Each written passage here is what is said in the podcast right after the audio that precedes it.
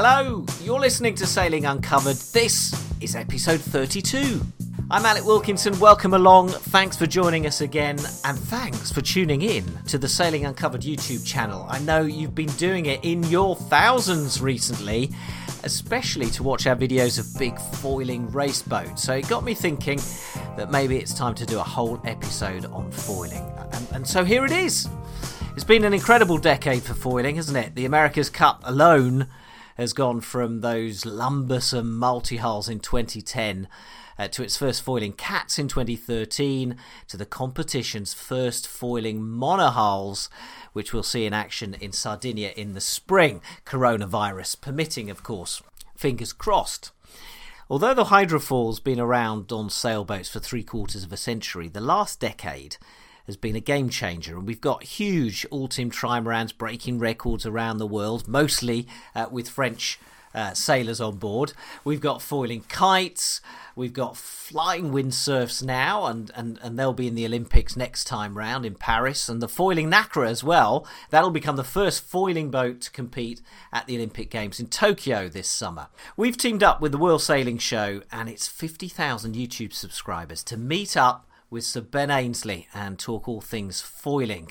He doesn't really need an introduction, but I'll do it anyway. Uh, five Olympic medals to his name, and now skipper of the British America's Cup Challenger, Ineos Team UK. He also happens to have had a terrific debut in Sail GP. His team dominated and won the first event. So we caught up with him for the show in Cagliari in Sardinia, Italy, where the team are training ahead of that first America's Cup World Series event and reflected on what an extraordinary decade of foiling we've seen. I think it's amazing the, the change in sport of sailing through uh, foiling technology that's that's come in, and now through 2019, I guess the biggest changes would be these foiling 75 foot monohulls that we have with the America's Cup and seeing boats of that monohulls of that scale lifting up out of the water. It's been fantastic to be a part of that development, and there's a long way to go as we move towards the America's Cup uh, racing this year, 2020, and then the America's Cup itself in 21. And we'll talk about your America's Cup boat Britannia in a moment. First, though, just tell us a little bit about the boat you're doing Sail GP in, the F50. Uh, voted Boat of the Year in 2019, by the way. Uh, but because the boats belong to the organisers, they're being shipped around the world. Um, the sailors don't get to spend much time on them, but they do spend a lot of time training on a simulator, an F50 simulator. And we recorded an episode uh, last year. It was episode 23 in the simulator. It's fascinating stuff. Give it a listen if you haven't already. So, Ben, what what are the um, what are the biggest differences between the F50 simulator and the one that you have in Portsmouth for America's Cup training? It's slightly different to, to our simulator in terms of the uh, the actual setup, the hardware, uh, the screens, and so on. So we we use uh, Oculus goggles with our simulator, which is, is a slightly different feeling. But um, yeah, no, I was I was impressed with the sensation of sailing the boat, and you know a lot of the, the tactical software that's in use for for Sail GP and and so on. So I think there's definitely some some bits and pieces that we can learn and evolve and, and take into our own simulation and development. Now, what about the move from the AC50 that you raced in the America's Cup in Bermuda three years ago and the brand new AC75 foiling monohulls? It's been really interesting, you know, moving into the AC75 after the AC50. You know, the AC50 being a multi-hull as opposed to the 75 foot monohull that we now have. So and also two rudders on the AC50 as opposed to one with the monohull. So some some quite big differences, but ultimately when you get the boat out of the water, they're both still foiling. And the, the key to, to performance really is, is keeping the boat out of the water as, as much as possible, and you know right on the edge of balance really to uh, to get that, that ultimate performance.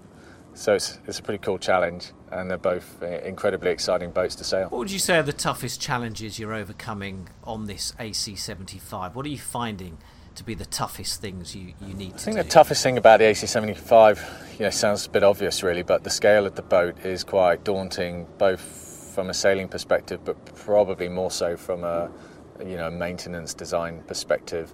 The loads that the boat is going through, and and you know, how, again, how you design around that, how you how you operate the boat and maintain the boat.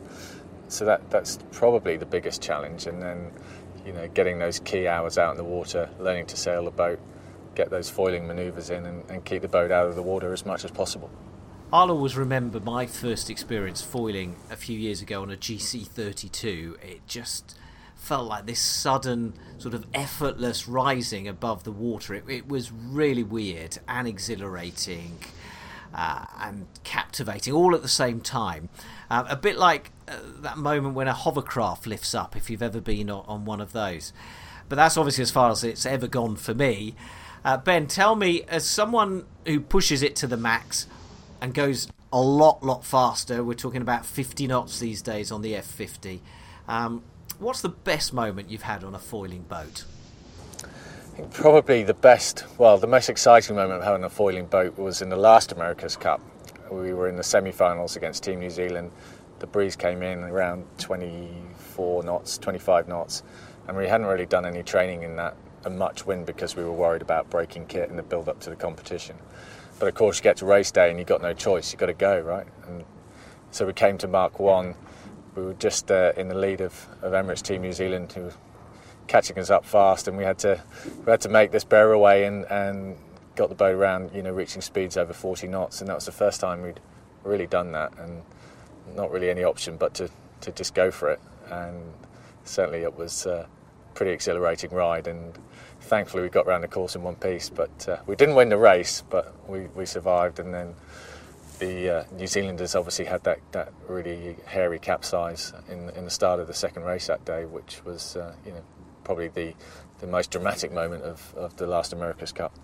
Yeah, I remember that moment well. Fantastic uh, stuff, really dramatic.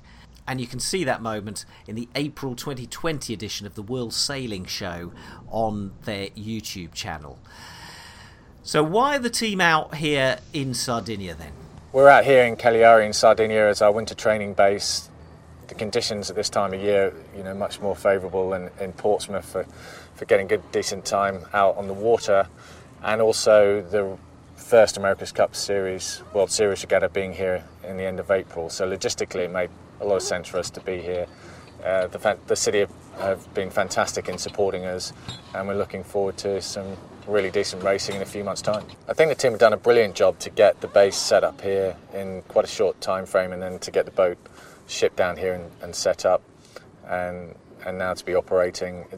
Like I said, it's a, it's a fantastic facility for us, and over the next four months, we'll get a lot of decent time out in the water and, and move the team forwards, both on and off the water, and into the regatta in the end of April. And then we head back to Portsmouth, back to our home port, and get ready for the the Portsmouth World Series regatta in June. So it's a, a pretty full on period for the campaign, really now all the way through till the Cup, early 21. Listeners can watch you in training here in Sardinia on the World Sailing Show on YouTube, but um, tell us how it's been for you guys. It was good. It was good to get the boat out. Had some decent conditions. We had to go quite a long way out towards uh, to get some decent breeze, but uh, we got that. The boat was performing well uh, the guys were sailing well on, on, on board, and you know it's just a constant development. The more time we can get on the water, the better. And so we'll be pushing really hard for this period to to maximise those hours out there. Thanks so much, Ben.